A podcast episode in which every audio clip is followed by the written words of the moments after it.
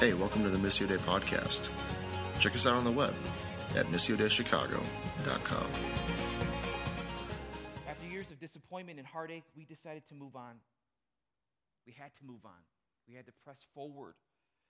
But that doesn't that didn't mean and still doesn't mean that we're not suffering to some degree. It's been really really difficult watching our friends and our family enter into this new season of life with their first child and then their second child and so on and so forth. But again, we've chosen to move forward in faith, trusting God with our future. We've actually just recently become licensed as uh, foster parents. And it's something that we feel like God has called us to. Thank you. Um, thank you. We feel like God has called us to that, um, but it's still really hard. Like I said, there's still some level of suffering that occurs. And the scriptures are littered with stories of people suffering and yet prevailing. And yes, suffering comes in, in, its many forms. And when it arrives, Psalms 46 says this that God is present in our times of trouble. He's our refuge. And He gives us what we need to get through whatever we need to get through. And according to the text, Peter says, Fear and worry have no power. He's telling them, Don't be afraid. The text, the text then says this, But in your hearts revere Christ as Lord. So instead of being overcome by fear or worry, we worship. We worship. I love just this, the first couple songs we, we sang. It was thick with worship in this space. And I have to believe that there was people in this room, that there is people in this room that are going through some level of suffering, and yet in response, you worshiped. But again, Psalms 46 says, God is present in our times of trouble. He's our refuge. He's, he gives us what we need to get through. And therefore, fear and power, I'm sorry, fear and worry have no power. But in your hearts, revere Christ as Lord.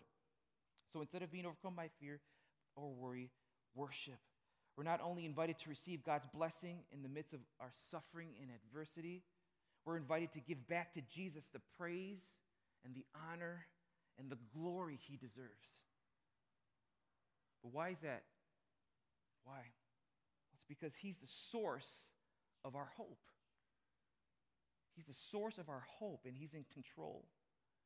And then Peter reminds the Christians then, and we're reminded now, that Jesus is king and we can trust Him with our lives no matter what comes our way.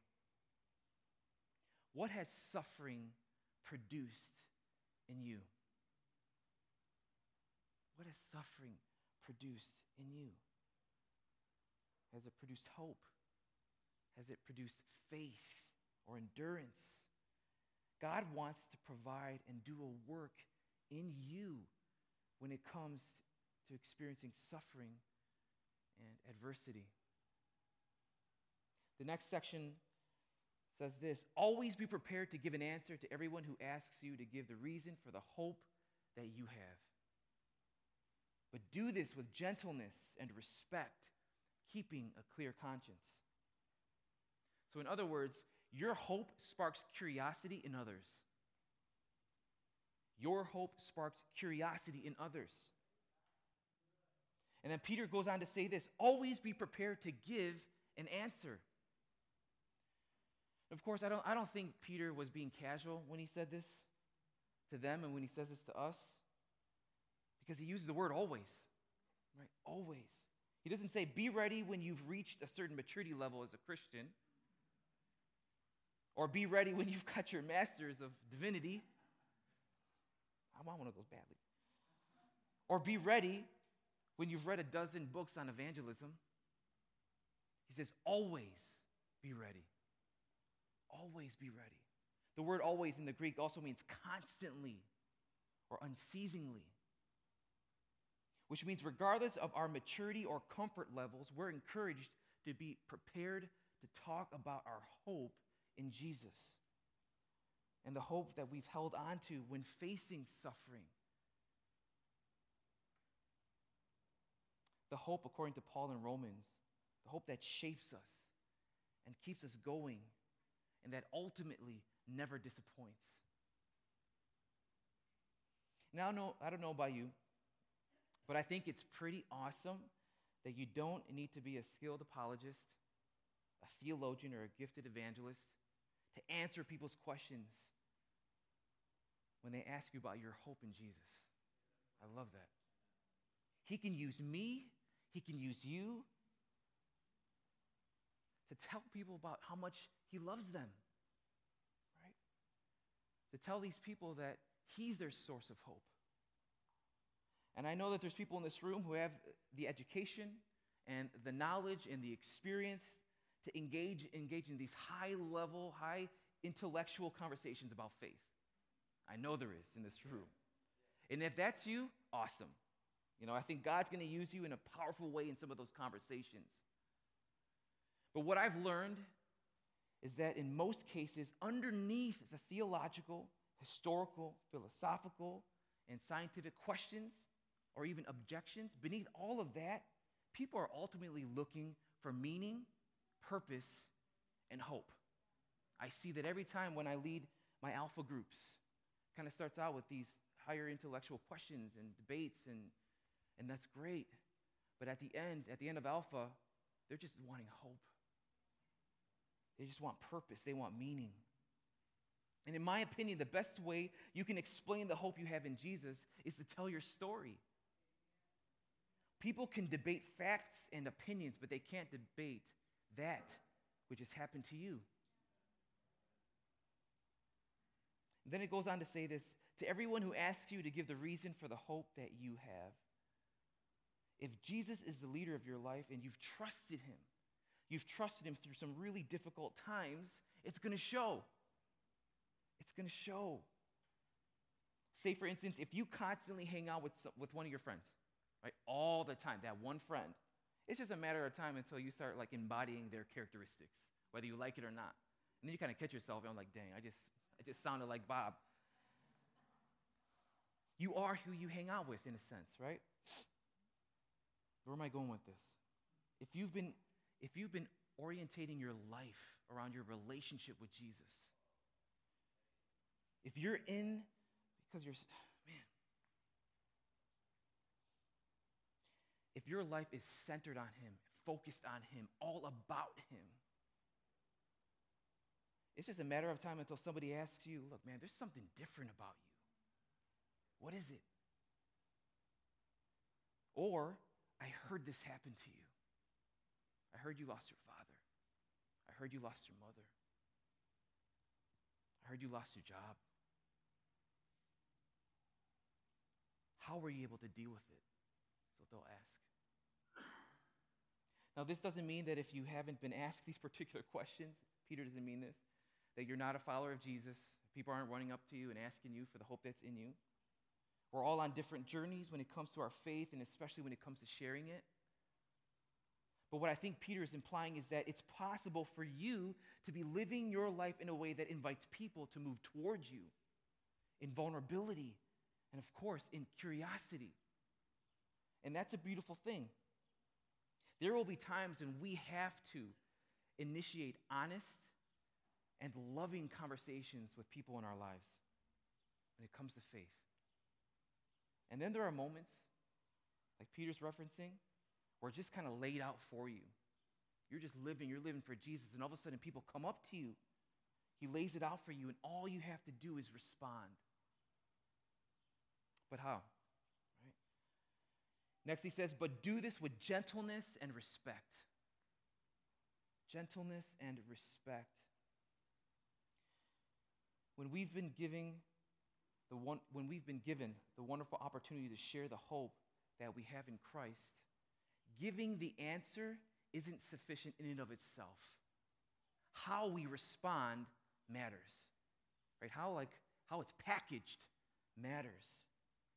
And Peter encourages us to do this with gentleness and respect. And gentleness refers to meekness or humility. It doesn't mean exhibiting weakness at all. It just means not being dominant or overbearing. Ephesians 4:15 says this, speaking the truth in love. Jesus himself was characterized by this virtue of gentleness. Paul, as well, when he said this in uh, 1 Corinthians, I said, Now I, Paul, myself urge you by the meekness and gentleness of Christ. And of course, I'm still learning. When it comes to being gentle, I am still learning. Uh, just in general, I told my wife, she's sitting right there in the third row, beautiful blonde. And, um, I told her I was talking about this text, and sometimes I'm just like, I shouldn't have said nothing, but she's like, Gabe, you need to work on being gentle. I'm just like, dang it, man, she speaks the truth. But I, but it's true. It's true. Like I try to, I try to, but I feel like there are moments when like there's this bucket of gentleness and it depletes and depletes depending on whom I'm with. And some folks, it just they suck the gentleness right out of me. And all of a sudden I'm puffing up and I'm pushing back and I'm domineering. So I got to work on that. And then there's respect. And when people ask us about our faith, our hope, and our story, we're encouraged again to to respond in a respectful way. And yes, I think this applies to like how we treat people and honor them when they come to us and, and in our response. But I think this also means respecting the moment, respecting the opportunity, respecting a potentially holy moment that God has orchestrated. And this is why I love Alpha and why I'm trying to get it into as many churches as I can. Alpha is all about creating a safe space for people to ask questions. They can say whatever they want, or they can say nothing at all, and that's okay. They're loved. Alpha first presents the Christian faith, of course, in a non judgmental, non pressurized, conversational way. And of course, the content is, isn't, isn't devoid of truth. Every week, guests hear about the hope that's found in Jesus Christ. And then they have honest, open, and respectful dialogue about it. I see it happen every week. And it's amazing what God does when we approach people with gentleness and respect. People's walls come down and they become more open to hear what you have to say. Peter goes on to say this is keeping a clear conscience, right? So answer with respect and gentleness, but keep, you know, this will lead to having a clear conscience. All Peter means here is make sure you walk away from the situation feeling at peace with the way that you handled it. Like I mentioned earlier in the text, there's always a chance that when you do good, you're still going to experience resistance. You're still going to experience opposition and even suffering. You can engage in dialogue with somebody in the most loving way, and you still might be ridiculed or laughed at.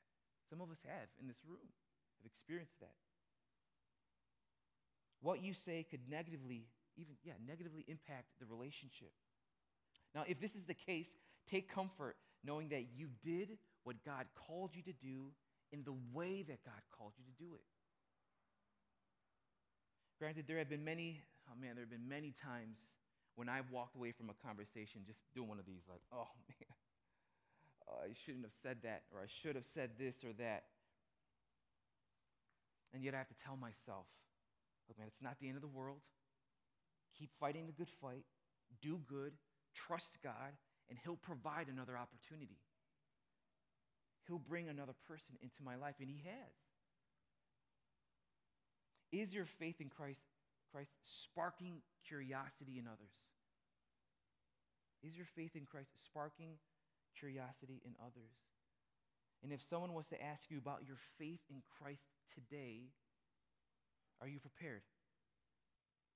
Are you prepared? This last section says this so that those who speak maliciously against your good behavior in Christ may be ashamed of their slander. For it is better, if it is God's will, to suffer for doing good than for doing evil hope gets the last word. Hope gets the last word. Peter reminds us that in any opposition that comes our way, because of the, especially because of the life we've chosen to live, hmm, that opposition has no power. Anything that we experience because of the life that we've chosen to live, that opposition, that suffering, that adversity has no power in and of itself. Just because you're experiencing adversity in your life doesn't mean that you will be defeated by it. Text basically says our enemies will be put to shame instead of our hope. Our hope, like in Romans, will not be put to shame. I love that. And then he finishes off and he says, For it is better, if it is God's will, to suffer for doing good than for doing evil. Which means adversity is a reality. And I don't even feel good even saying that. It feels, it's tough.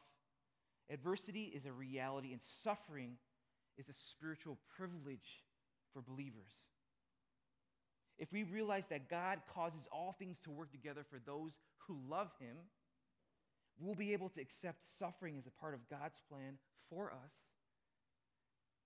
And then this will equip us with the faith and hope we will need in whatever circumstance that we face. And as I conclude my time with you today, I want to encourage you and tell you this that there's hope in your suffering.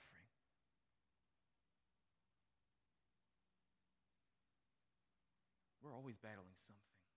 We're always battling something. But there's hope in your suffering. In the midst of your circumstance, God wants to pour out his blessing. And you position yourselves to receive those blessings by staying committed to doing good despite when things go bad. And when you trust God with the difficult things, it's noticeable. And hope within you sparks curiosity in other people. And then you have this wonderful privilege to share what God has done. So humbling that He invites us to be part of that process with people. Your hope sparks curiosity in other people. And then again, you have this wonderful privilege to share what God has done.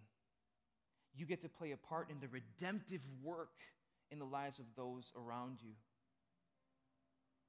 And regardless of what opposition you face or the suffering you experience, hope gets the last word. Hope gets the last word.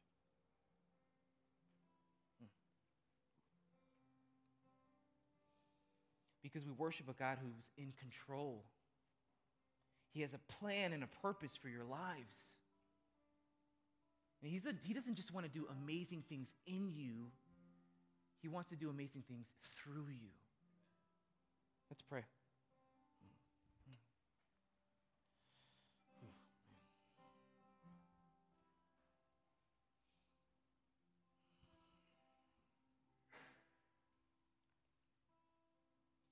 Come, Holy Spirit.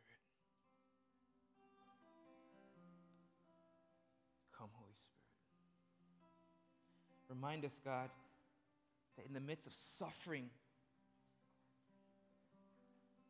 and trials and difficulty and disappointment and hostility, that you're with us. And you're not only with us, Lord, you want to give us something. You want to provide. You want to bless us. You want to give us a future and a hope. Use our suffering, use our adversity to produce a hope in us that is contagious, that instills curiosity in people, in our, in, in our workplaces, in, in our homes, in our schools. Put your work on display. Put your work in our lives on display.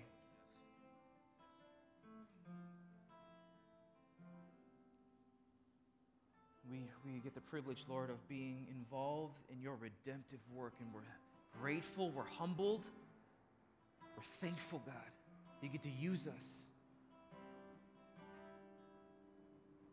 of course, God, the hope that you provide gets the last word. The victory has been won. Sin has been defeated. Our enemy has been defeated. thank you, Lord, for what you do in our suffering, what you do in us, and what you're going to do through us in the midst of it. In Jesus' name, amen. Thank you.